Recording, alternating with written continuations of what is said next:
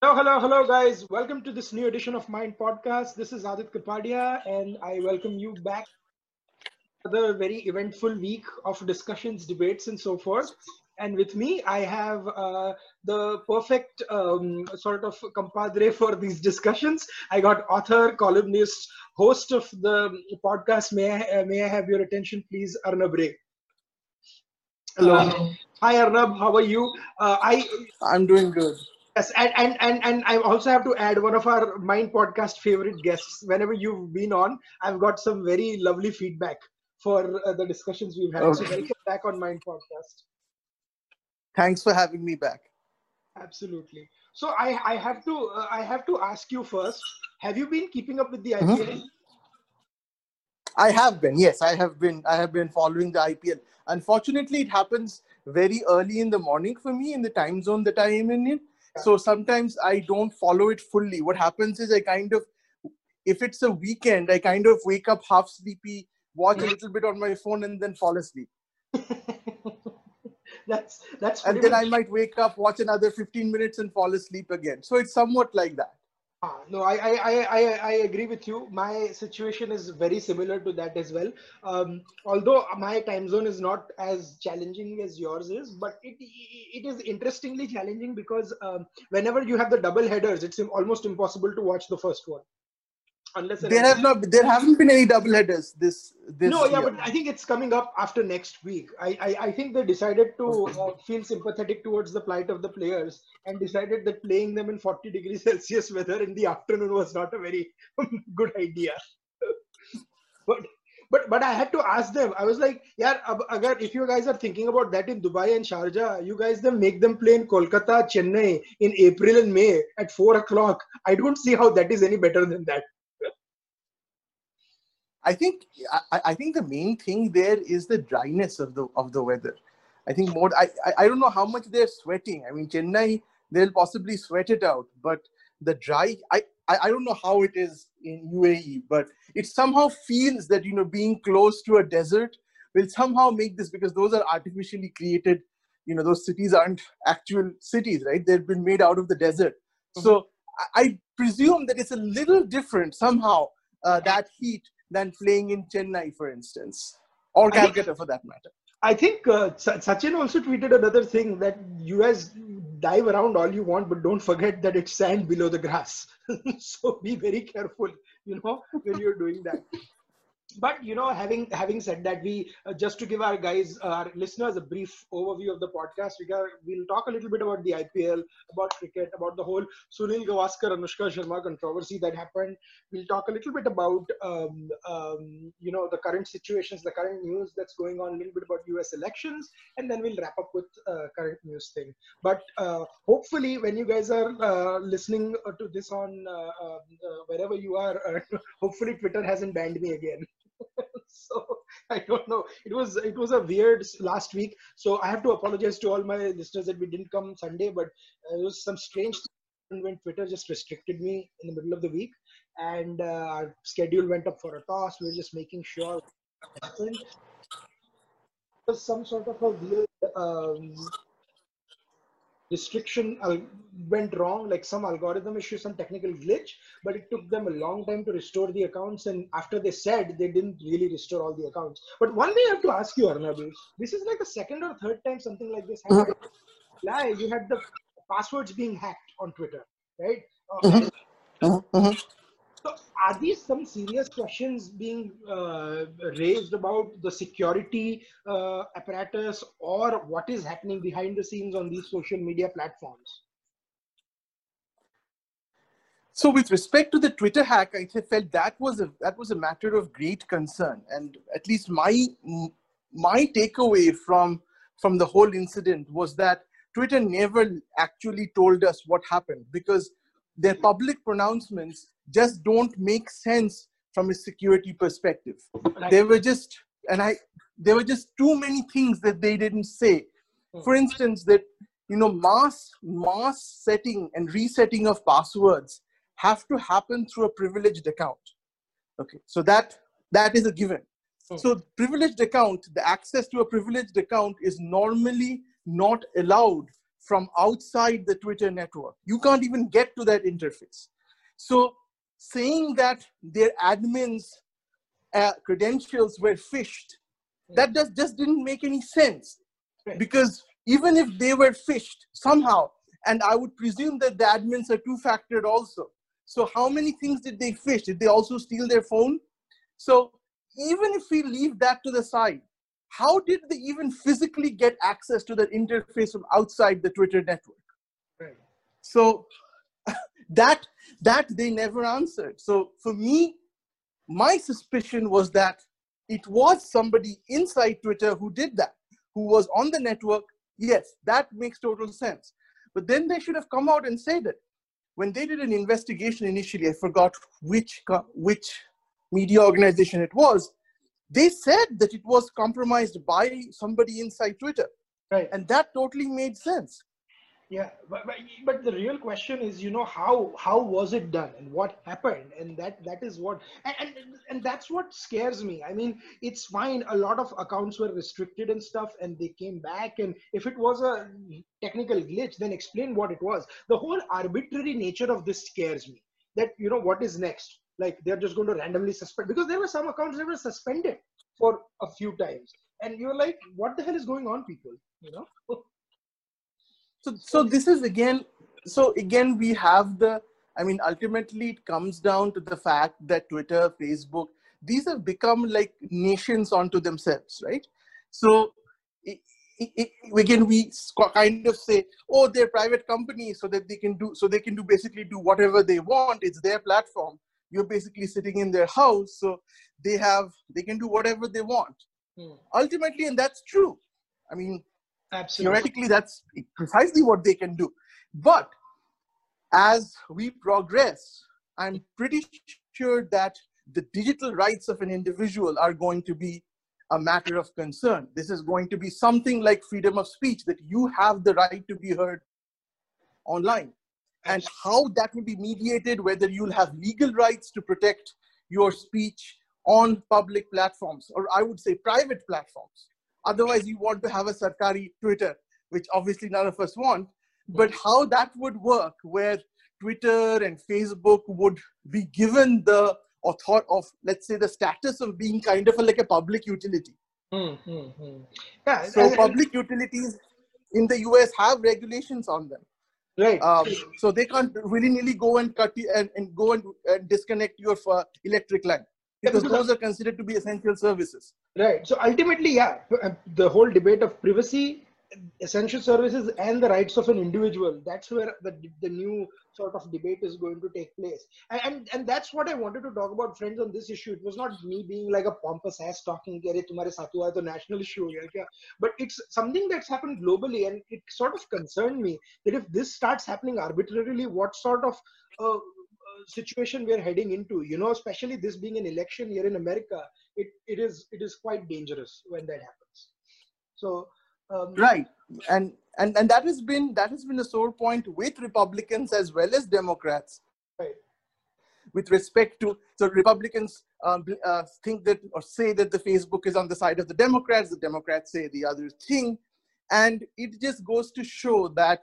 Business, I mean, Facebook is, so the basic controversy came from the fact that Facebook said that if they saw that a political ad, which basically somebody had paid for, was peddling quote unquote fake news, then they would still run it.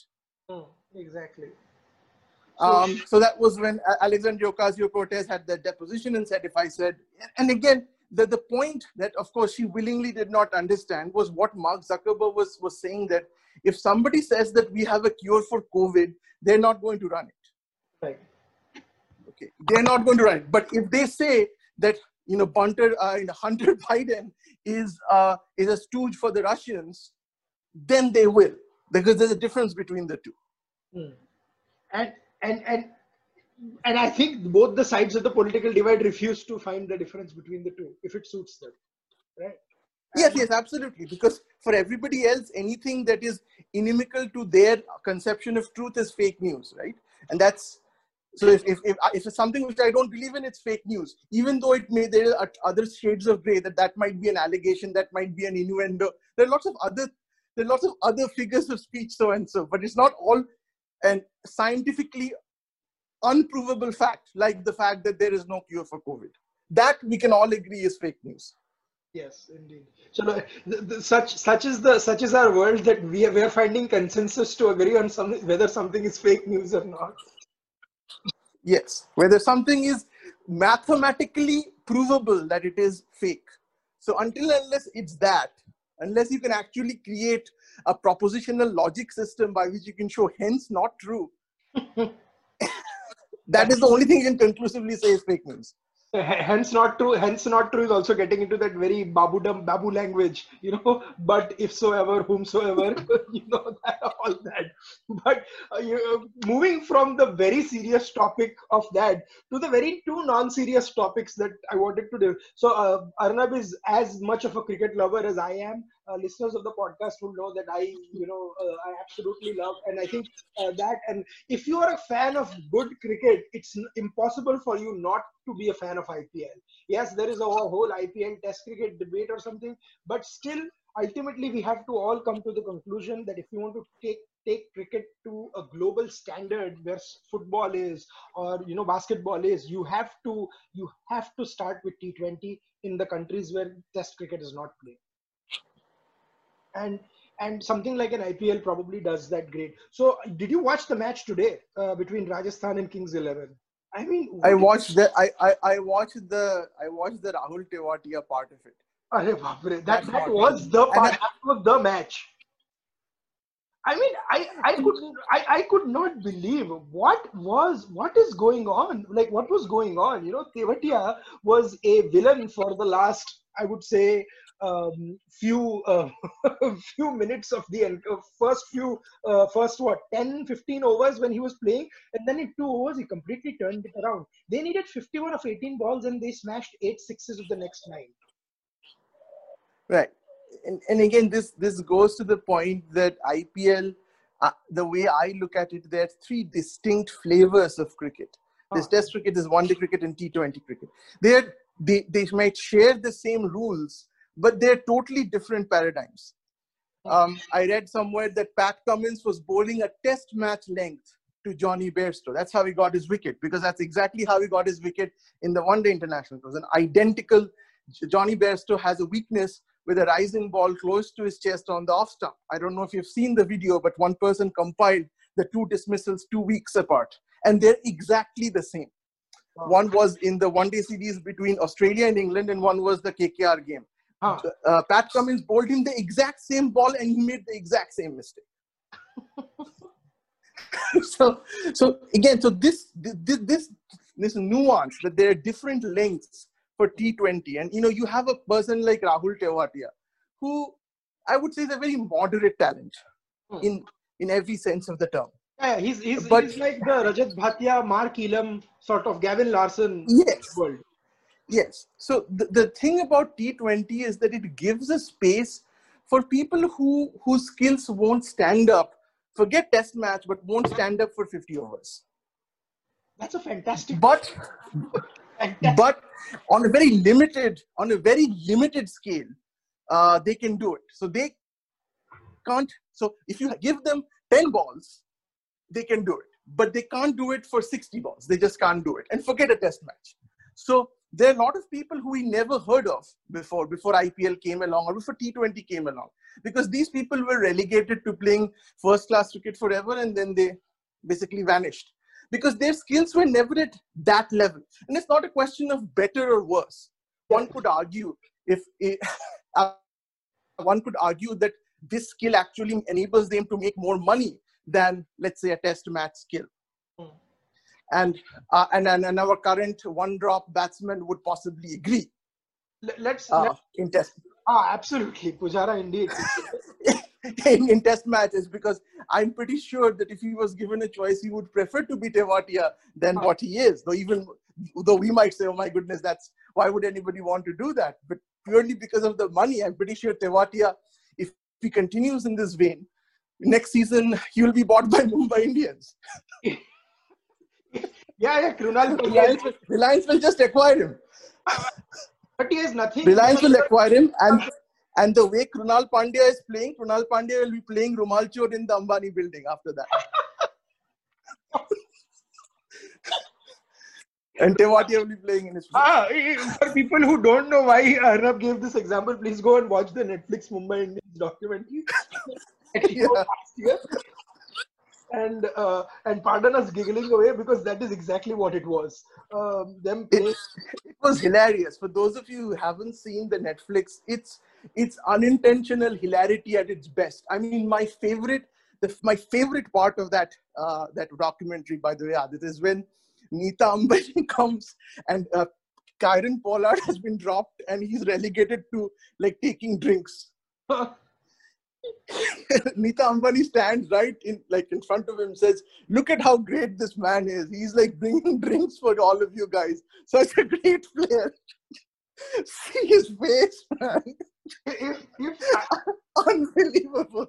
I think if this wasn't being filmed and it wasn't Nita Ambani, he would have dropped all the bottles of uh, glass just just to spite. Uh, yeah, yeah, he would have he would have charged with his bat. Like he did. And and my favorite part is, and my favorite part is that part where um, uh, the um, one of the Ambani players is having a, a very sort of uh, emotional outburst in the elevator, and uh, he just keeps on going. And then I think Nita Ambani either tells him in Gujarati or something that the camera is on, please calm down. And, okay. I don't know if it was Gujarati or something, but in my head, I'm like, that is exactly how a Gujarati mom would react. He, she's trying nicely in English, aur wo samajh mein nahi hai. You pull out the Gujarati talwar and say, "Shut up, you kid. The camera is on. Don't look like an idiot." So uh, that was very, very interesting. But no, uh, if you guys want to watch a good cricket behind the scenes documentary, watch the one on Australia's Test cricket on Amazon Prime. That is fantastic. What? I haven't seen that yet. Oh, you must watch personally. It. Yeah, yeah. Uh, our, our our love for Australia uh, aside, you know, we, we we are in a generation who grew up hating every bit of Australia. So uh, uh-huh. for us, it's very difficult to appreciate Australian cricket team. But given how they were in, you know, with Steve's comeback, pretty pretty strongly. So. Um, uh, So that's that's what it is about. But bringing a little bit back to the I P L, you uh-huh. this is very interesting because the spin coach for Rajasthan uh, Royals is Sairaj Bahutule. Now you and I would know Sairaj Bahutule was a sort of a spin legend for Mumbai in fourteen, fifteen, twenty trophy seasons, but had very fun uh-huh. for India in, um, in in in in Test match cricket, and he joined the glorious list of him, Nilesh Kulkarni, Paras Mambre, yes. Dari, Ranadev Bose. I mean, you know, the list is long, right?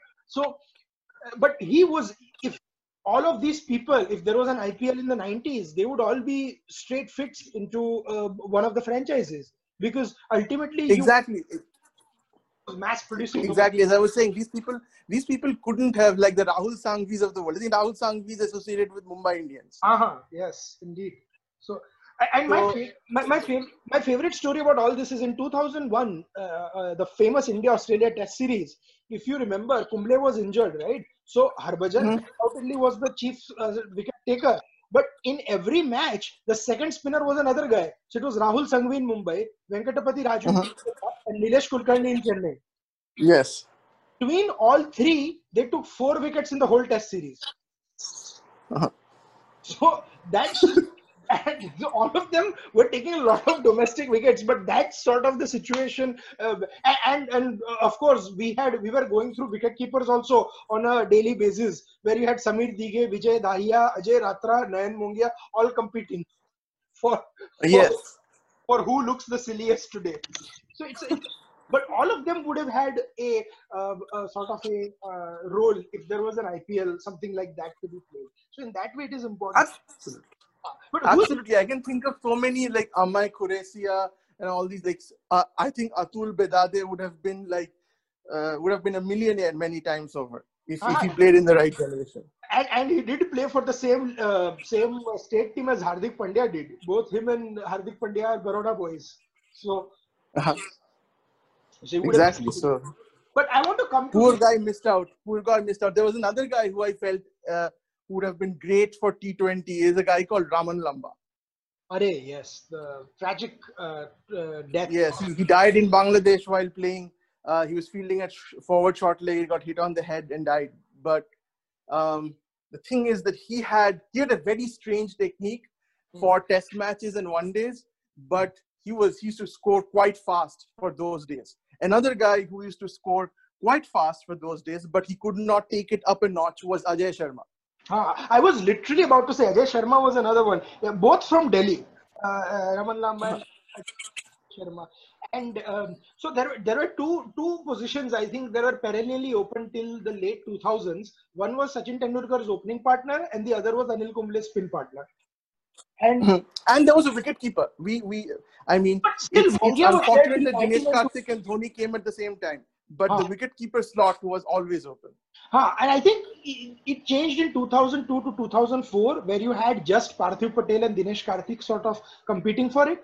But then Dhoni came and cemented. But I think after two thousand two, that England tour where uh, Ajay Rathra was dropped and Patel was picked up, I think that's when it changed. And uh, there was Deep Das Gupta also, who scored a century ah, that in is, India, of course. Ah, that is true. Trust, trust Arnab to always remember the Bengalis who did well. Yes. I mean, yes. I know the irony of... There are not many. There are not many, Adit, so it's easy to remember. No, Arnab, I, I understand the irony of me pointing out my fellow Ahmedavadi Parthiv Patel and then you pointing out Deep Das Gupta in the same thirty seconds.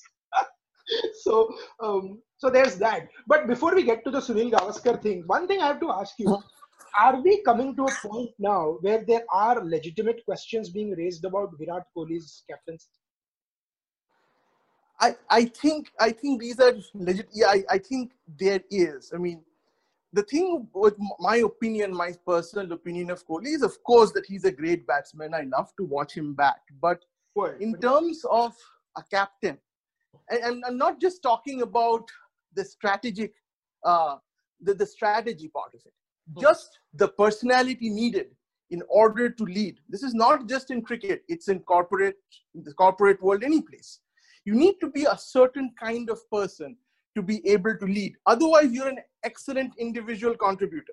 Mm. But then there needs to be, there's a difference between an, a good individual contributor and even a mediocre leader.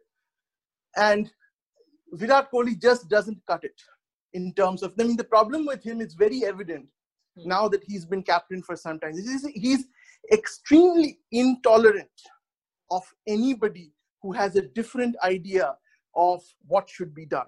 That's why he always, that's why he prefers somebody like Ravi Shastri. Um, so, so Ravi Shastri, again, he took out Anil Kumble, he, he took out Rahul Dravid, he took out Zahid Khan, um, people who had the stature to stand up to him. Mm-hmm. Um, and he replaced it with, he replaced it with a, essentially a, a stooge. I mean, Ravi Shastri has always been a stooge for the B C C I, then for Kohli. He's very smart. He knows which way the bread is buttered. Mm-hmm. So, I mean, I don't blame him. Mm. But he's he's that kind of a guy. He's this typical Indian politician who wants yes men around him. Yeah, and, and, and Gavaskar is uh, eter- the eternal opposite. He'll always give it back. Yes, Gavaskar will possibly... Again, Gavaskar is not even in the running for being a coach. But, uh, you know, he prefers that. And even, yeah, even with... Even with uh, ah, sorry, go on. No, no. Go on. No, no, no. I, I was saying... So, it, commentary, Gavaskar is never going to follow uh, the line told by anyone. He's just going to speak his mind. Yes, yes, that's that's true. I, I also feel that, I mean, that there's also that, let's let, let's be honest, there's also this uh, Mumbai versus the rest. I think Gavaskar and many of the old Mumbai first-class cricket fraternity have an inherent suspicion of anybody who's not outside Mumbai.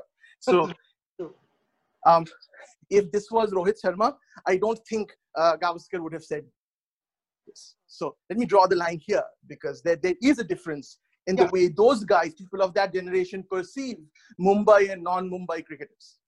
Oh, oh. That is true. And, and we'll talk about the Gavaskar point. Uh, uh, in the, I want to talk about it, but I want to focus back a little bit on the Virat Kohli thing. That ironically, him losing, having such a crushing defeat against a team coached by Anil Kumble, it, it, that was a message, wasn't it? Yes, it was. It was a message. I mean, the message he sent to B C C I was that, look, I am. I, I don't know if you guys, if I don't know if you personally see this Amazon Prime series called The Boys. Have you seen it?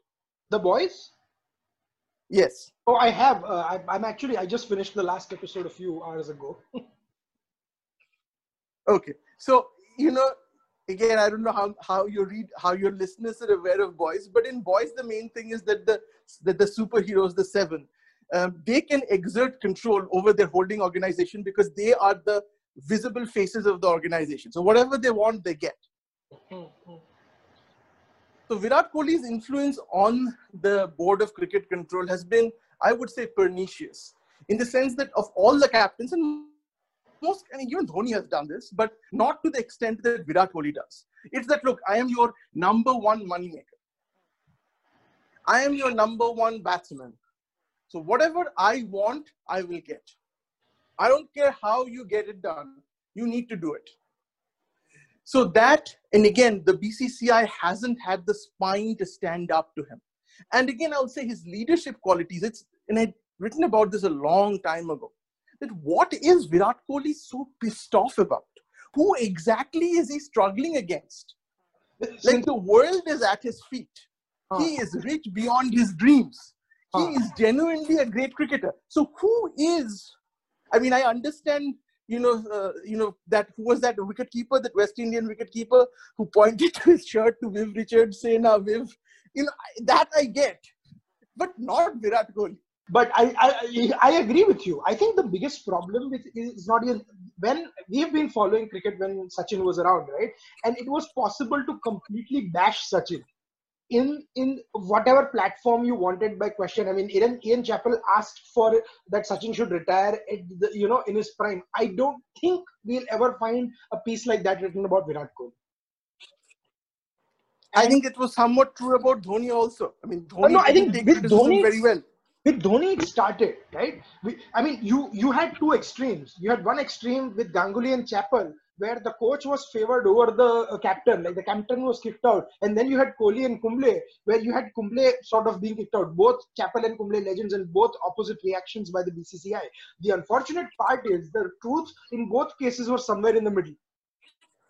And that is sort of the difference yes. in the attitude of Absolutely. From two thousand five to two thousand eighteen. So, so that that sort of is the. I absolutely agree. Yes, the B C C I has definitely. So yes. So and and I think the only thing that has happened in the middle that is I P L. I mean, that's the only big objective change between Chappell and between Kumble. I P L started between them. I P L started. Yes, but hopefully I P L gives uh, Kumble a chance to uh, give his point, and he's built a good squad with Punjab. So who knows what's going to happen now? no, no. Of course, of course, Kumble gave it back to Kohli in the last game. Yeah, and I think he's going to raring to go back again. But, um, you know, moving on to the whole Sunil Gavaskar, Anushka Sharma controversy, uh, I'm not going to go into every single detail of it because there are clips floating out there. And it is amply clear that Sunil Gavaskar, I don't think he may have made a nonchalant re- reaction uh, comment. And I'm not saying that I'm not defending him, nor am I defending what Anushka said, but the reaction was a little uh, uh, over the top from Anushka Sharma. Right.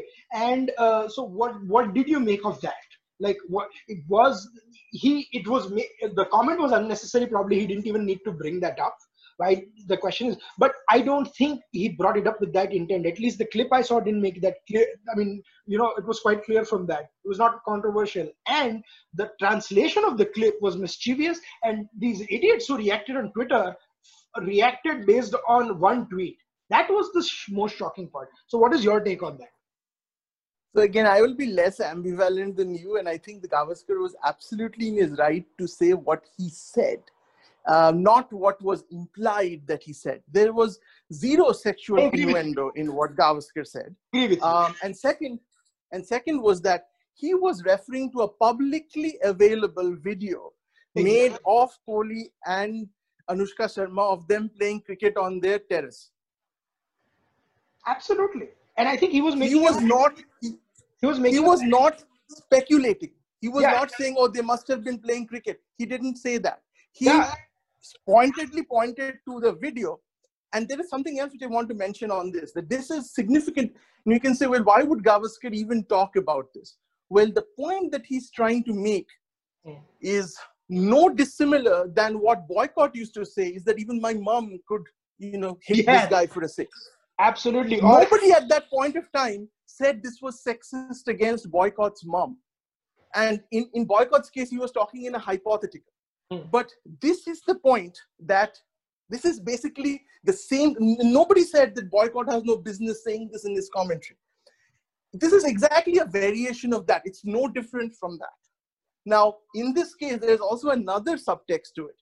And this I discussed in my podcast, is that, and this is something which Sunil Gavaskar would, would know, and a lot of us won't, is that one of the ways in which people who are not confident of their batting form kind of bring that confidence up is to face weak bowlers in the nets.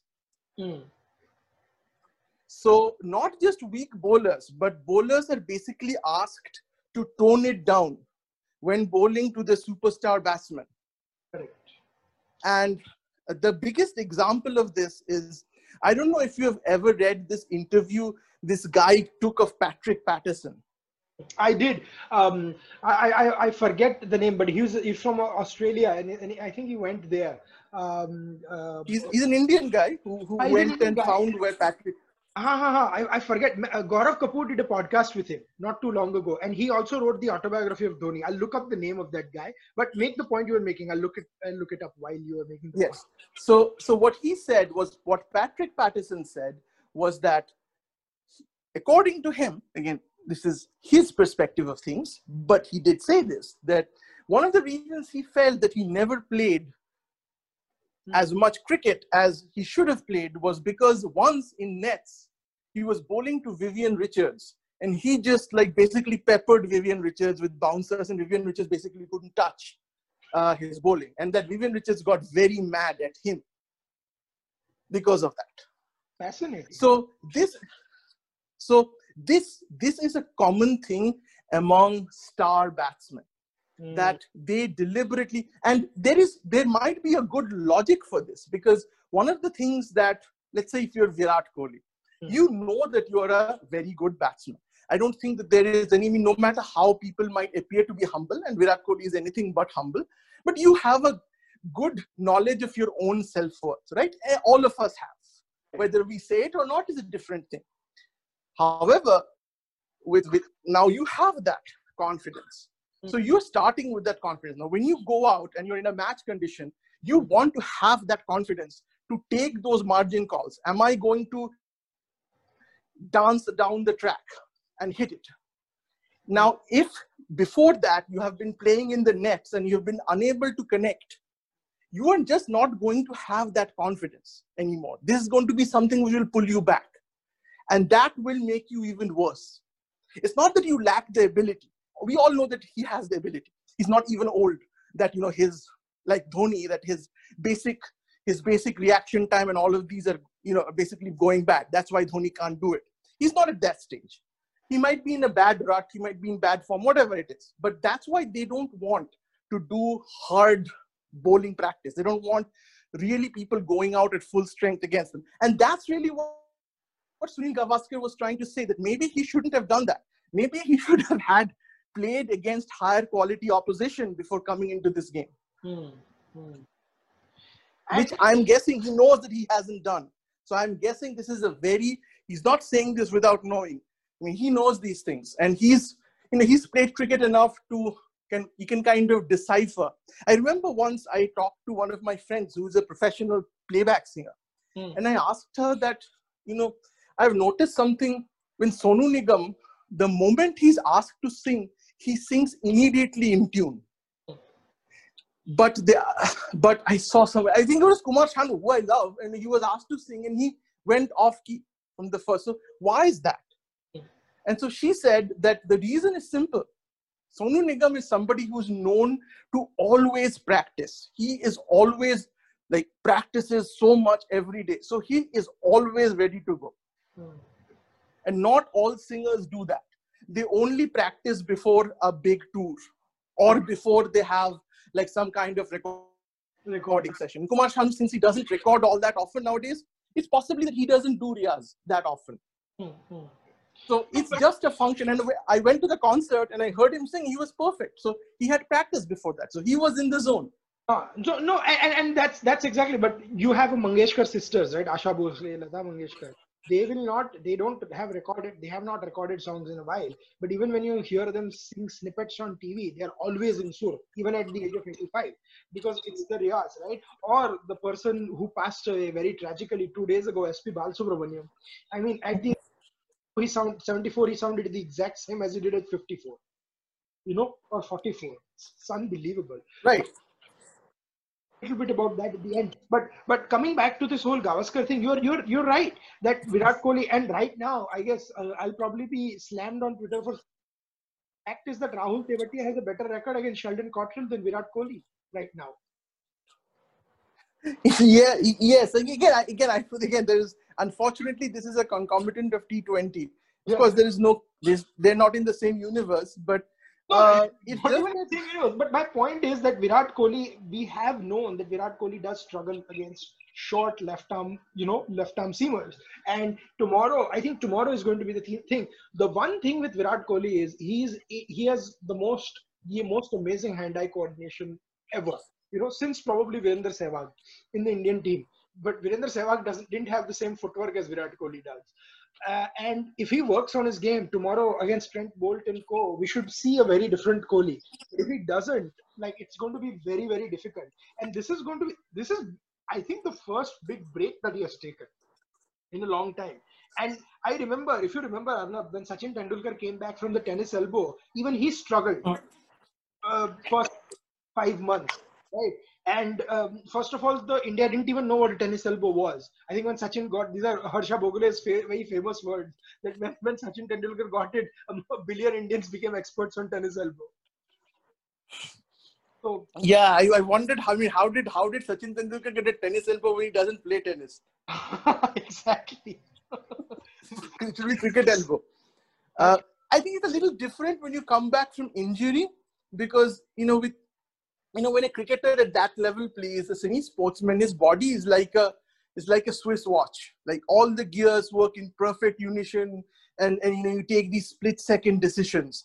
And then when something isn't quite right or something is recovering, I think some, something in that whole machine kind of gets off. It kind of gets out of phase. Like piano, it needs to be tuned. Hmm. Kohli didn't have an injury per se. I think this has just been that four or five months. He's basically done nothing. And he's coming off, he hasn't had proper nets, he hasn't had proper match practice, and he's being put into these situations where on top of being a batsman, he's also the captain.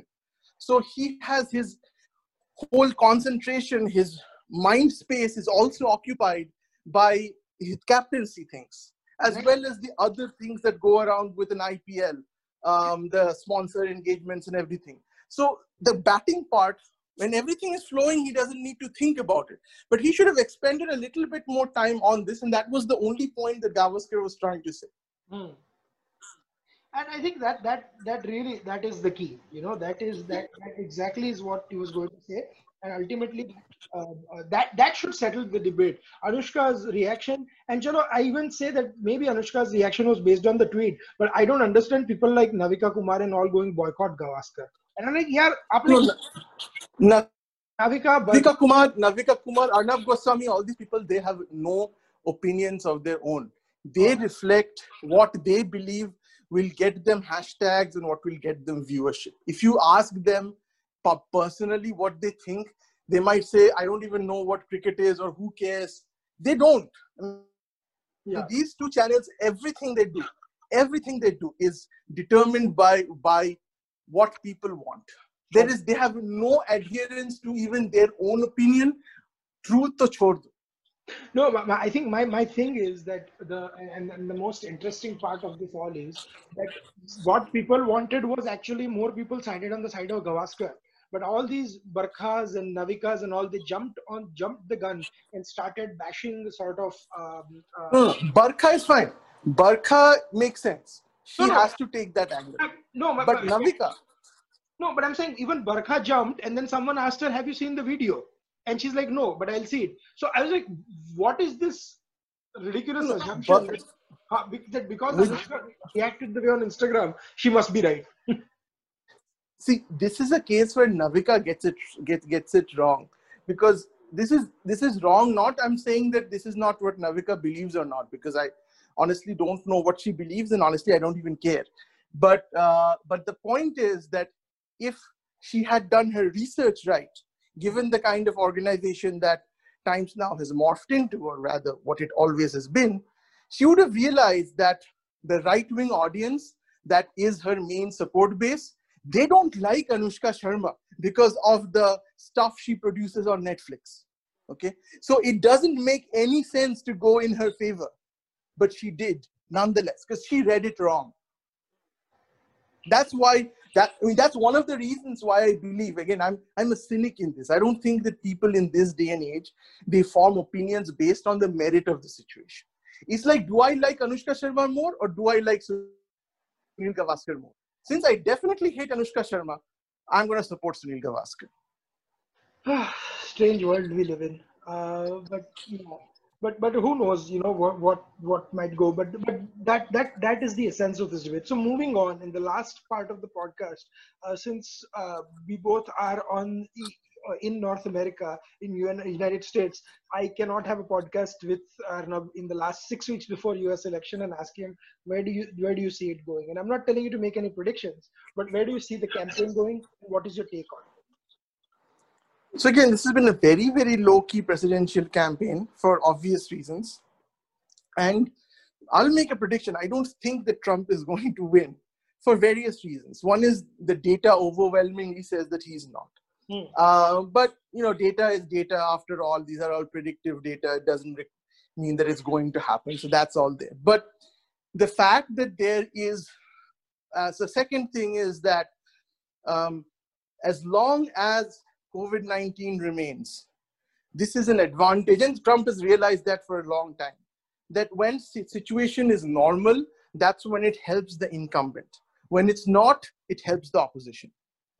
So since he will not be able to normalize situation by November in any shape or form, he is going to, he's going to get that negative effect.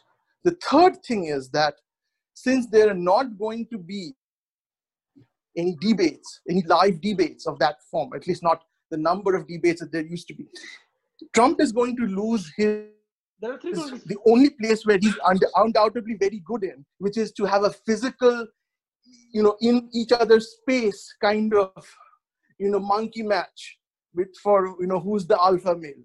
And that's the only thing which he's actually very good at. And with Biden, given that he's prone to, I mean, he's not all there. I think we can all say that. That is perhaps where Trump might have had an advantage, but even that's not going to be happening. So I think most of the most of the uh, wind in Trump's balloon has been taken out at this point of time. Mm. Fascinating.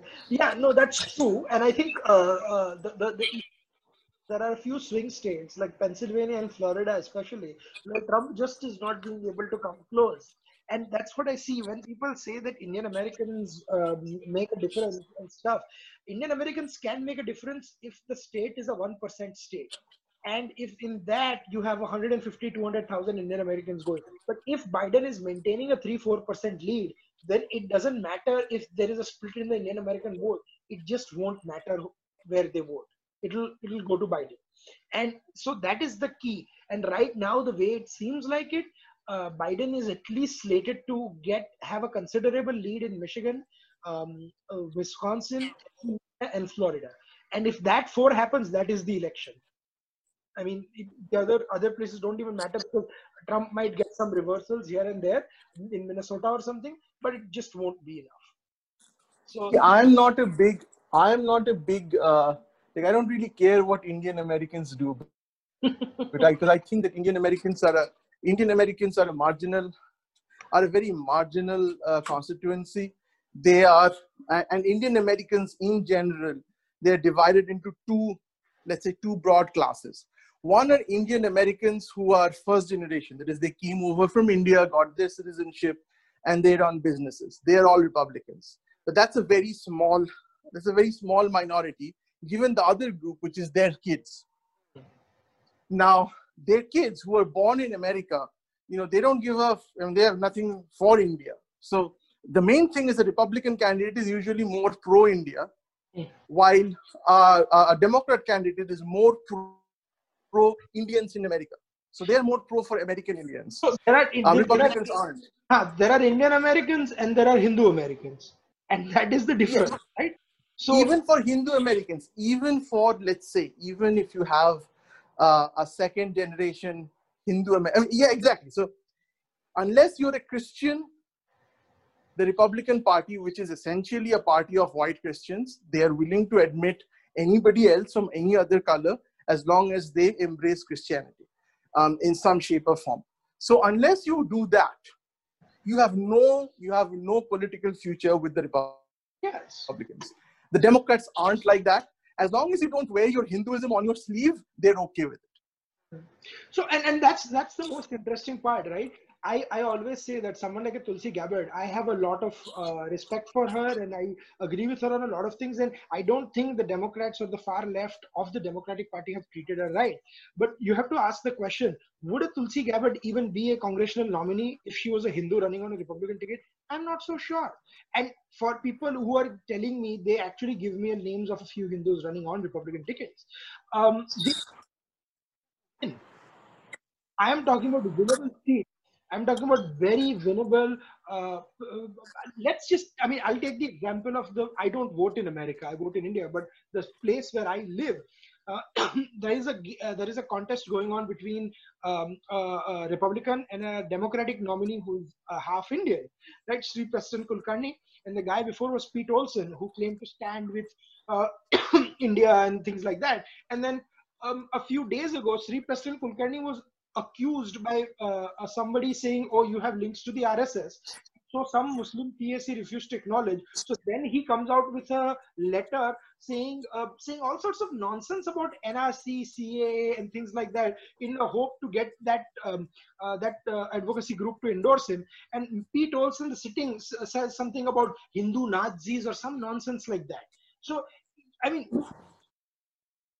No, because because the fact is that because the fact is that um, in America, the Hindu Americans, as a Hindu, as Hindu, let me put it like this: Americans who consider their primary group affiliation as Hindu is a very very small minority. No, which they are not even who are concerned about Hindu group about Hindu issues. I know so many. I I, I know a few uh, people who who are Republicans, but then I know a few people who um, are Democrats, claim to stand for Hindu issues, but then when you know when it comes when it suits them, they take a very middle of the line pro-establishment uh, line vis-a-vis the Democrat Party. So that is also a problem. I mean, again, one of the reasons why you had Bernie Sanders coming out so so strongly. You you you. Kind of see the modulated response of the different uh, of the different Democratic candidates or rather Democratic powerhouses to India. So I would say that of all the condemnations that came out on India over Kashmir, the most muted one was from, ironically, from Senator Harris. Senator Harris. So, so she was. So she was. So one of the things which I have said before is that uh, that uh, our dear Kamala is actually not who she pretends to be. Yeah. So Kamala, Kamala Harris pretends to be a progressive. Yeah. She is not. I agree. She is definitely, she wears that progressive garb in order to get, you know, to get approbation. If you look at her result, if you look at her rec- record, and I like, love to point this out. So um, I stay in a county, in, in Los Angeles County, where if my daughter is uh, absent from school for three days, it doesn't matter if you have a doctor's note or anything. Then you get a formal letter from the school board. Wow. Okay. If you there, you are allowed absence of, of ten days a year. If you go above that ten days, officially you will get a citation really? from the school board. And then if you get two or multiple citations, you could technically go to jail. I could technically go to jail wow. for truancy of my daughter. Guess, guess who? Guess who started this? Um, Senator Kamala Harris, the Attorney General so, of California, right? Yeah. So Senator Kamala Harris, and she's proud of it. There's a there's a video in which she's asked that you know you you are the person who's who started sending uh, parents to jail because their kids weren't uh, showing up to school. And Kamala Harris has this smile like I'm a desi and yes, I did that. Of course, they should go to jail if they don't go to school. Oh, so, you know, this is obviously out of sync with what progressiveness is. I mean, she sent, when she was Attorney General, she sent, and that's what Tulsi Gabbard brought up, she sent hundreds and thousands of African Americans to jail, and then she made them work in like the forced labor kind of thing. So she has, she is hardly who she claims she is. So even when you look at her Kashmir condemnation, it was very light. Somebody asked her about Kashmir, and all she said was, we're observing the situation. Mm-hmm. Which means what? Exactly. Hum dekhenge? Is that what it means? Oh God. I mean, what does that mean? But talk about, talk about, who was like, talk about sly and sly and sly. But when, when Bernie was like thing, totally, right? totally, con- total condemnation. A lot, a lot of Indian Americans who are not Democrats, who are rightly um, think about the Democrats, saying why, why are they ambivalent on Indian American issues? And uh, uh, likewise, uh, why are the Republicans, you know, dangling the H one issue as it's some some sort of the election issue or something, right? It should be a straight up reform that nothing Trump has absolutely done nothing about when he's been in power for four years. So, I, I, I, yeah, you're right. I, I don't think there is one clear choice about Indian American issue, issue. I think it's really about what issue is the most passionate to them. So, and that's what they are uh, going. Certainly. So this is a point that I made in my podcast, that when you talk about immigration, Indian immigration, they see qualified engineers and doctors immigrating to India, or to U S, is an issue that is inimical to both Republicans and Democrats. So this is one, one thing. I mean, if you look at the green card, if you look at the green card waiting period, which is now fifteen years, twenty years. If you're lucky, why, and more than that, if you're lucky. So why is this the case? Why doesn't any administration do anything about it? And the reason for that is none of the administration, no party wants this to be fixed. And let me tell you why. Hmm. Besides, I mean, some people will say they don't want it to be fixed because H one B is a source of free labor, blah, blah, blah. Leave that to the side. Hmm. Let's go to the fundamental tenets of both the parties. For Republicans, the only, I mean, Republicans is a white supremacist party. There is, I have no qualms in saying that. So for them, anybody who is not white and they want to come into the country is a foreigner, and we won't let them come. So if this guy is coming from Ireland, he's perfectly fine. If he's coming from uh, Calcutta, he's not. So it's very simple for them. Okay. So the Republicans are opposed to immigration. It's simple. Second reason they're opposed, that's secondary, is that many of their, many of their uh, supporters are people who have lost their jobs to Indian outsourcing. Of course, they don't understand that by restricting people from coming in, they're actually promoting outsourcing, but they're not smart enough to understand that. Anyway, so that's the thing. Democrats are a little bit trickier. Democrats love diversity, but they like people coming into the country only when they say, we are coming into the country because our country sucks. They don't like confident migrants. They only like people who are fleeing persecution, as they define it. Indians, the kind who come here, aren't fleeing persecution. Um, they, they're, they're economic migrants. And that is, again, inimical to the way Democrats think of people. No, also, ide- no, ideologically, the Indians who come here are more attuned to the values of the Republican Party. And I don't mean in terms of conservative, uh, social conservatism. I'm talking about fiscal conservatism. In terms of businesses, in terms of taxation and stuff like that. They are not really uh, uh, leaning towards that. Their kids might be. And there is therein lies the dichotomy as well, that the uh, the other part is that if, if these economic migrants do get right to vote, they might not really vote for the party of quote unquote the progressive party. They might actually go towards the conservatives. Yes. So for, for a first generation Indian, when I say first generation, I mean people who got their green cards or their voting rights here but were originally born in India. Why do they vote? They vote like Democrats means more taxes. I won't get much from these taxes because they will all go to people who are making way less than me. So they're basically taking my money and giving it to other people. Ergo, I will vote Republican. Hmm. Right? That's the only thing that they consider. Now, when you have a second generation of American Indians who don't come from, who don't think like that, they think on issues of racial justice because they are Americans, right? So they have grown up in school. I see my daughter growing up in school.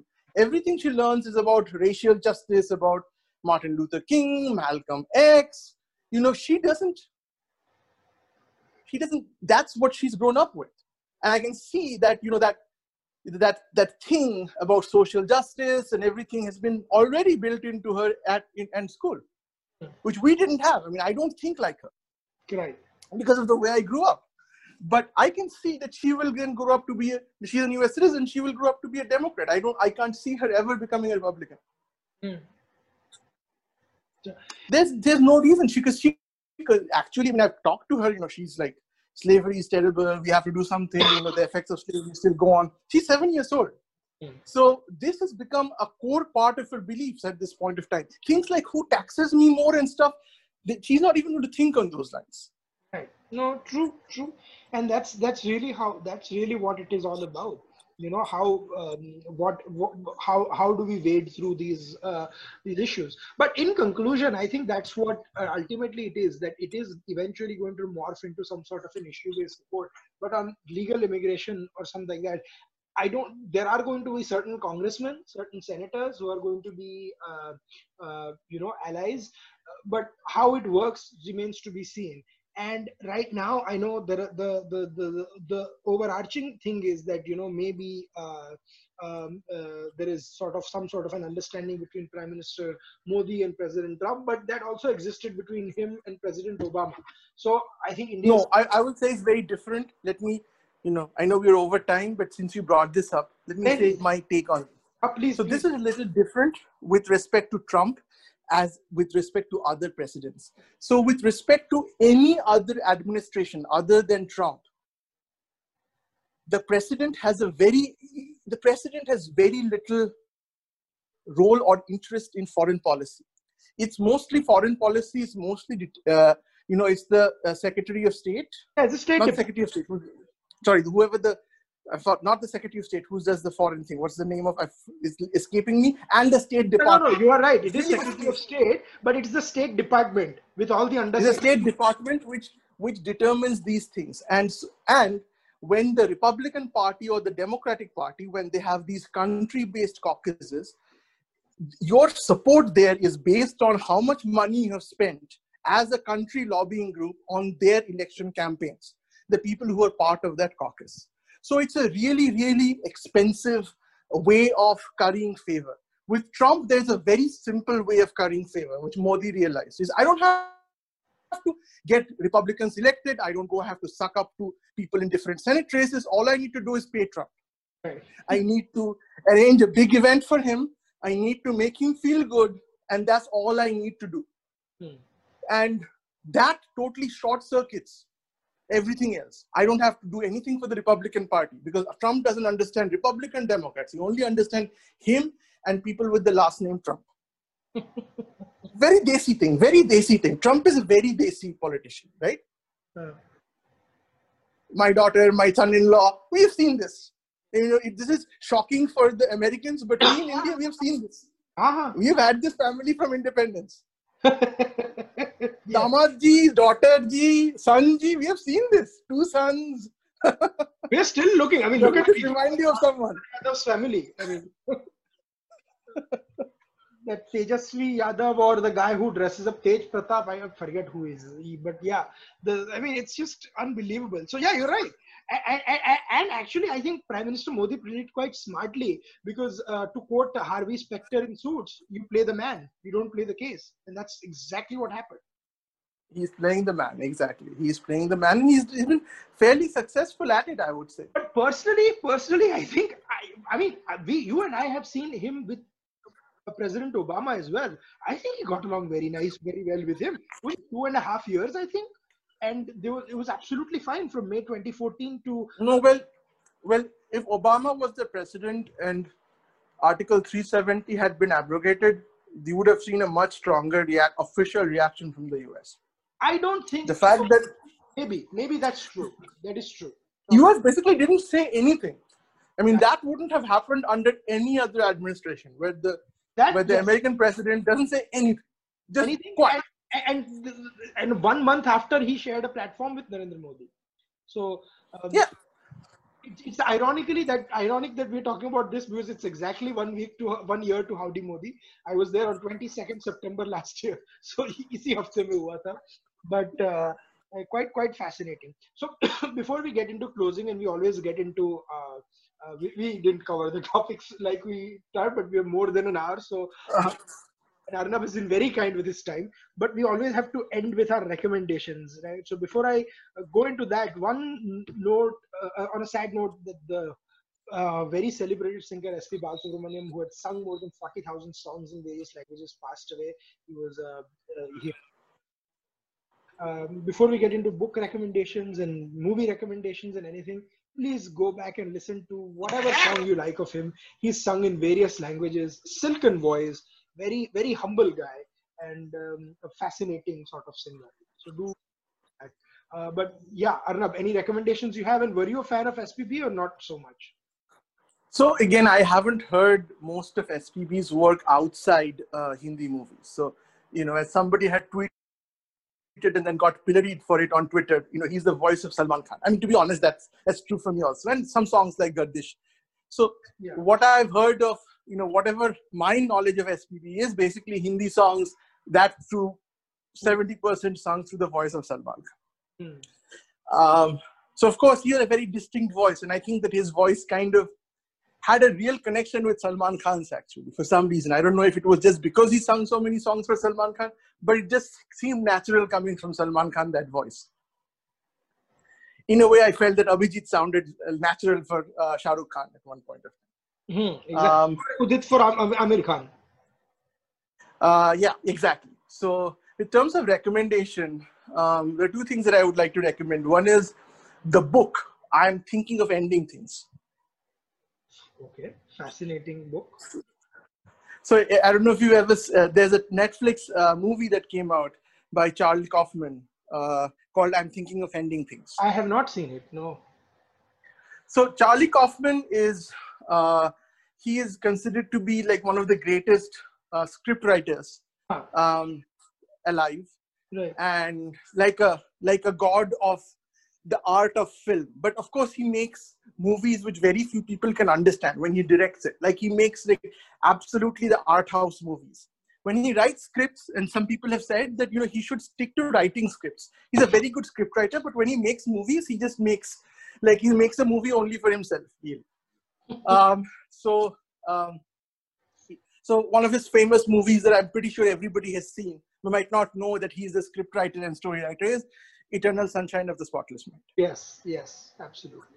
Uh, so he usually makes his, usually he, all of his movies, scripts, um, and uh,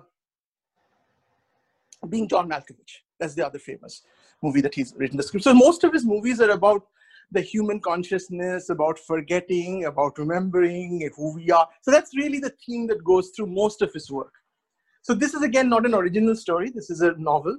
I've read the novel. I'm yet to see because I don't want to see Charlie Kaufman directing movies. But the book is brilliant. It's a it's a brilliant book, and it's a it's a short book, so it it's not going to take you a lot of time. Um, it's beautifully written. I mean, it's of course it, it has a.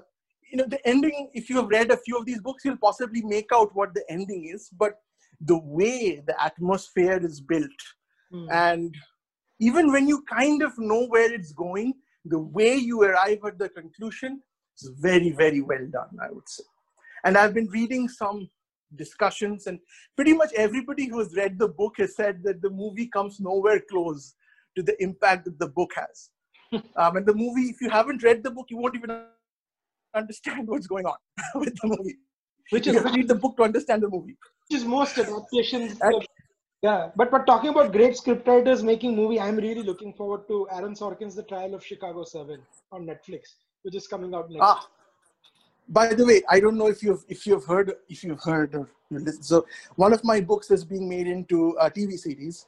Oh, congratulations. Congratulations. I was not aware of that. Congratulations. So they announced it. So they had the formal announcement. So this is a streaming service called Hoichoi, which is the number one streaming service in Bengal. It's a Bengali streaming service, very popular in Bengal and Bangladesh.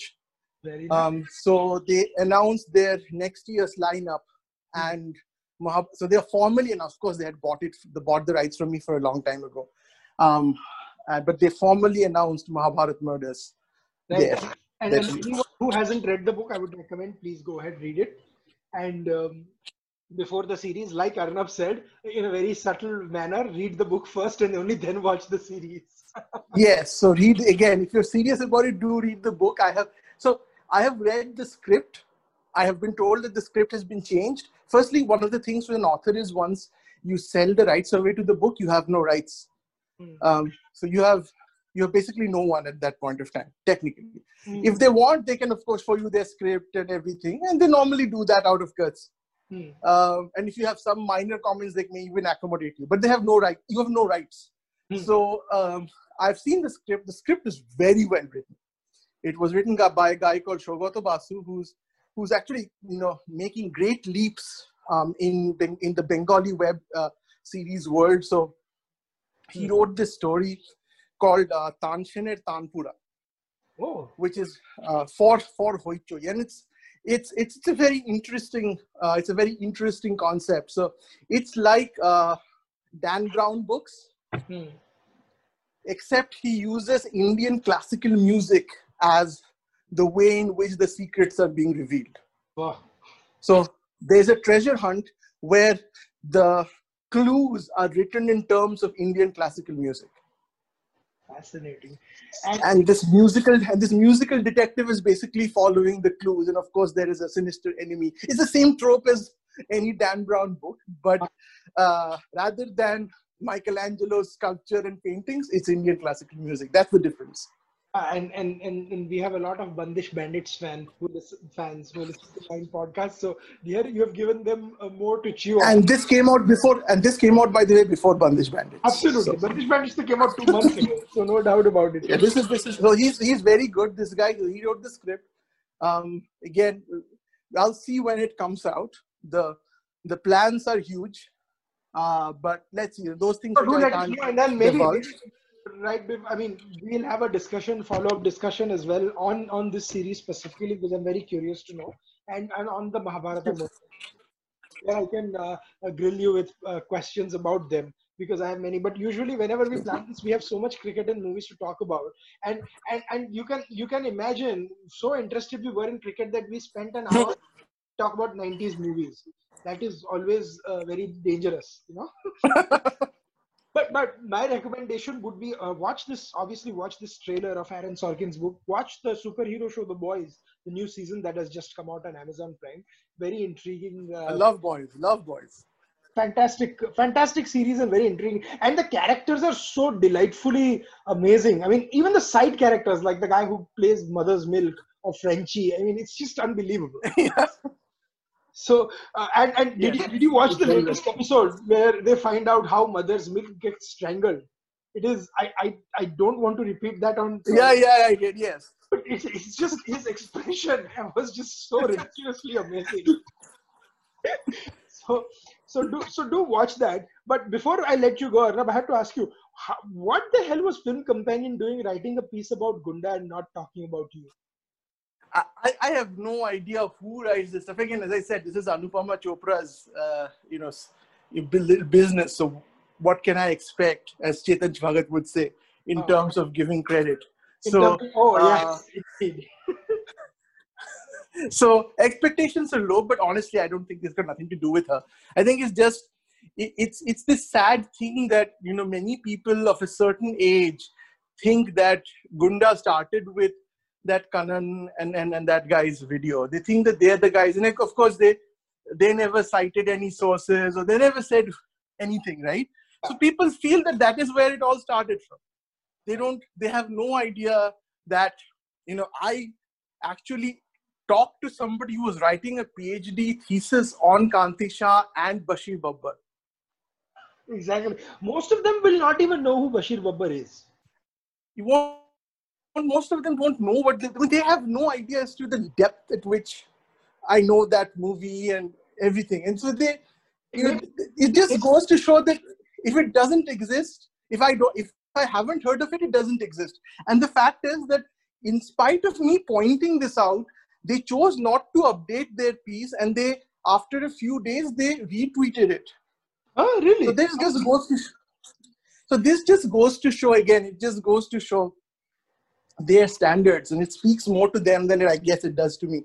Uh-huh, no, no doubt about it. I mean, it's quite ridiculous, uh, to honestly speaking. But, uh, you know, and, and that's that's that's sort of the tragedy of how all the, the film companion folks are and what the situation is therein. But uh, still, maybe we need to do... Most of, the, most, most of these, most of the people who write about Bollywood have no idea of what Bollywood is. They, they have zero idea. They think I have watched Kabhi Khushi Kabhi Gum. Yes. I have made some memes about it. I now know about Bollywood. Oh, but this is my favorite part, Arnab. Anupama Chopra spoke five minutes or six minutes about how the film industry is being vilified, blah, blah, blah, and how it gives opportunities for the newcomers. And most of the movies she highlighted were uh, Dharma Productions, Yash Raj, Shah Rukh Khan, and then also Amir Khan's one or two movies. And I'm like, aren't you just proving their point? Like that you, this is all the mo- of all the movies you could have highlighted, these are the ones you chose about. Like, why not talk about, uh, you know, you, you grew up watching Bollywood, right? Why not talk about the seminal movies of the nineties? I mean, heck, you could have even talked about the Rajshri Productions, but un becharon ka to naam bhi ye log nahi lete. Yeah, they're, they're, they're too Hindu fundamentalist for them. Ah, exactly. And too, too, too, too parochial. Too patriarchal regressive, hence you will never find their name taken. Yeah, I remember when Viva was a, a big hit, all of them were in such shock that how dare Viva become such a big hit when we panned it. No, I panned Viva also. I'm not saying that I was a great movie. I mean, but but the fact is, I mean, even Karan Johar doesn't make great movies. But the fact why, that the Barjatiya... Why, why, why is Viva bad and Kabhi Alvida Na Kehna good?